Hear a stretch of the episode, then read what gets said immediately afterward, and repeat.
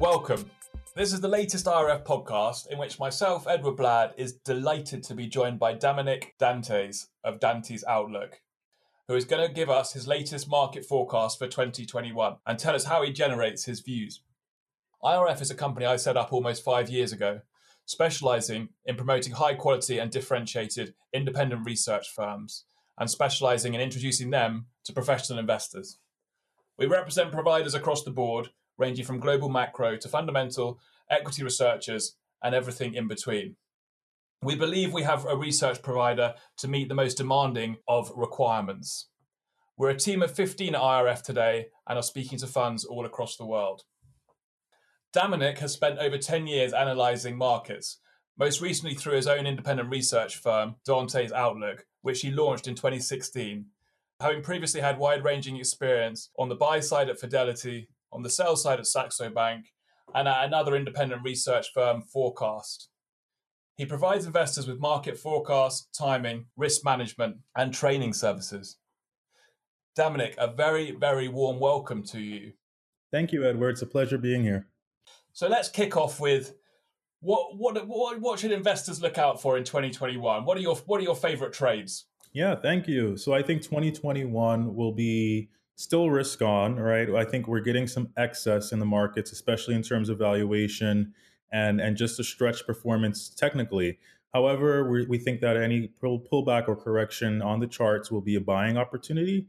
And within that buying opportunity, I think there'll be a broadening out of in terms of risk exposure. So we're seeing a lot of opportunities in the commodity space. Uh, we're seeing industrial metals that have rallied really strongly last year, like gold and silver, but also the outperformance within agriculture. So the softs like soybeans, wheat, corn, and even cotton, we think that they're still in the early phases of relative outperformance. And within that, we're seeing the implications on a global scale um, leading onto emerging market equities, particularly LATAM, because of the export oriented regions around um, agriculture. So we're seeing a lot of opportunities there within FX and equities. Um, we're seeing a rotation from out of the US into international non US equities, which we think is still in its early phase.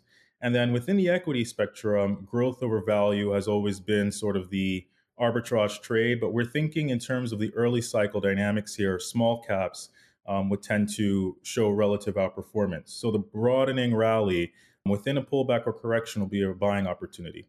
Interesting. If we were to look at the uh, the S and P level um, at the end of this year, do you do you see that being up or down from today's level? From today's level, I think we're going to see a little bit of weakness, which we've seen in the past week or so. So, like I said, you know, things have been excess um, in terms of buying, um, but I think we'll the breakout still holds. So I think we're going to get a little bit of a pullback here, especially with VIX being elevated above like 11 for most of 2020. So I think you know that rally of of the past year or so has been unloved. Um, and has sort of still pushed investors to to be a little bit fearful of it. So any correction, I think, will be a buying opportunity, and the bias is more towards the upside. Interesting. And how about if we look at Europe? Do do do your models take into account and look at the European equity markets? Yeah, we do. Um, so Europe, I think, has been you know following some of those growth dynamics, which has been pretty good. You know, you've seen some ex- excessive strength in the euro dollar, which I think has been weighing on some of the exports, um, especially out of Germany. Um, however, it's still been a little bit weak given the pandemic. So I think you know Europe now could be a nice value opportunity relative to the U.S. And within Europe, you're still seeing some underperformers like the UK. So we like UK equities relative to the broader you know MSCI Europe. Um, and then relative to the US, I think it offers some attractive opportunities this year as a catch up trade. And if we go to uh, across the other side of the world to, to China, which is obviously on fire, their equity market at the moment, do you think that this is set to continue? Yes. So we think China, you know, ever since uh, maybe 2012 has been really good. I think you had a huge run up in the Shanghai Composite. We came back a little bit over, you know, the long term. And I still think China has some relative outperformance. You know, it's kind of a, a long, um, long term trade. Um, and we're seeing the pickup in Hong Kong equities, which has been pretty good. Taiwan and a lot of those Asia exports that have been transitioned out of the US have been catching up some of those that market share. And I think the outlook there is very constructive, especially over the long term. And do you look at specific sectors within the Chinese uh, equity market? Do you do you cover the Chinese uh, internet companies, for example? We do a little bit, um, and I think that's what's been driving the market. Um, so you do see a lot of those, you know, growth oriented, especially consumer discretionary. And if you look at the breakdown of the MSCI, you know, indices, China has, you know, a large, large share of that universe, and within that, consumer discretionary has been really the driving force. So a lot of these um, stocks that that cater to that that growth dynamic have been outperforming. You've seen a lot of the EV makers, especially too, has been outperforming as well within China. And I think that that story of benefiting the consumer is also raising the valuations of the stocks. And we think that'll continue. Great. And so, if you had to be investing in three countries this year in the equity markets, if you had to be long three countries and short three countries, do you have a preferred three and a, and a least preferred three in that front? Yeah, uh, country specific, not too much, but I think regional. You know, earlier, like I said, LATAM, I think offers a lot of potential. Um, UK equities, relative, of course, offers some potential there, and I still would stick with the Asia. So Hong Kong, China, I think um, offers some good opportunities, all in terms of relative to the US, of course. Right. Okay. Excellent. And what are you, and your favorite commodity markets? You mentioned some of the base metals and the continued strong performance of, of the precious metals. I know that you have a keen interest in cryptocurrencies, so it'd be good to hear your you know your top level insights or high level insights on on those assets. For sure. Uh, so within the base metals, yeah, we do like silver relative to gold. I think silver has that industrial component to it um, more so than gold because gold can be the safe haven. So if we're in a risk on environment, growth oriented, where it's benefiting emerging markets, we do like silver relative to gold. We're also seeing some opportunities in platinum. We saw an earlier breakout that looks very constructive. And the soft commodities, um, cotton, corn, soybean, wheat, early phases of, of really extreme um, upside potential. So we're, we're positioned there. Um, and within cryptocurrencies, I think you said it's very interesting that you're seeing a lot of these um, developments in the commodity space weighing on the dollar, right, or or vice versa. So we think that that pullback in the dollar has been helping a lot of the speculative frenzy that we've been seeing, of course, helped by the Fed and other central banks.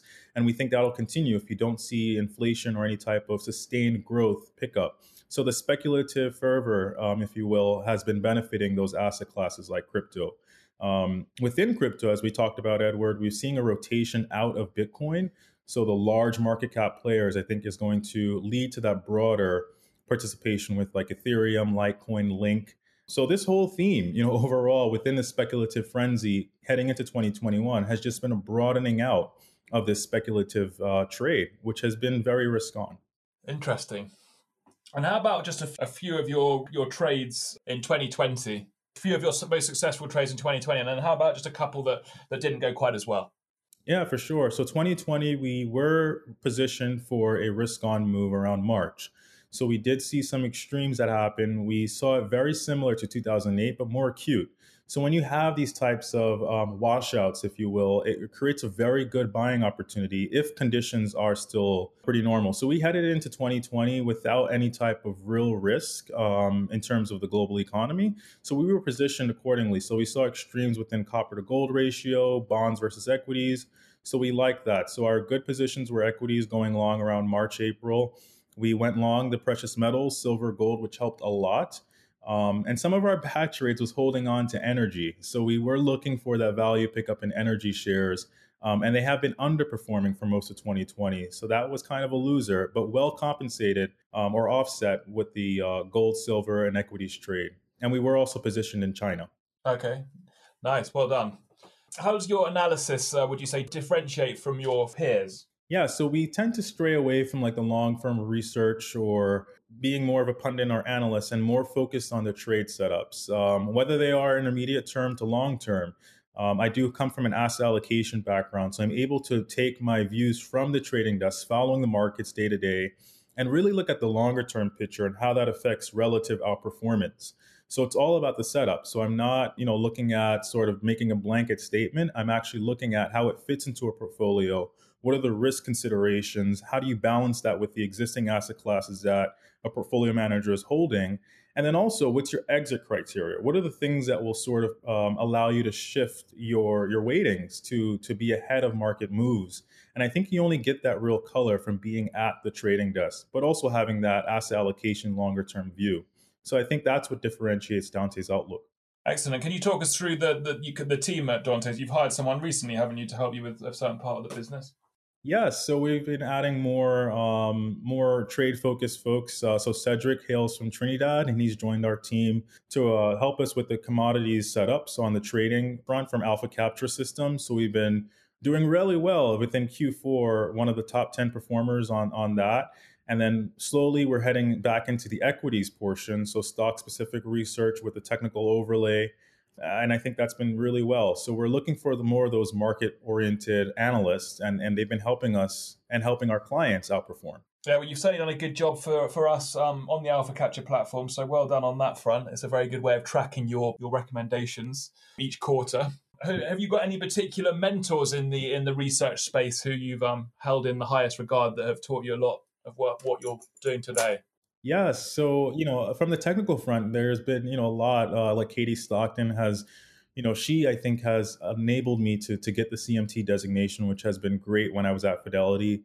And now um, I found a great mentor in, in Lev Borodovsky, who's the editor of the Daily Shot newsletter. It used to be published on the Wall Street Journal, and then now he took it independent. He has a breadth of experience. He's a risk manager by trade um, a PhD, and we just talk a lot about what's going on around the world and the macro conditions and and what it means for risk. Because a lot of our um, subscribers to the Daily Shot are managers who, you know, focus on these broad portfolios and they they seek out some excellent insight from from Lev, and he's been a great great mentor, helping me keep the bigger picture in mind, which I think helps Dantes Outlook greatly. Well, that's excellent. Thank you so much for your time today. We'd love to catch up with you in, say, six months' time to see how your trades are performing, check in with you, and do this on a regular basis. So, thank you, Damanick. It's been a, a, a very interesting uh, 15 minutes. Thanks so much, Edward. I appreciate it. Have a good one.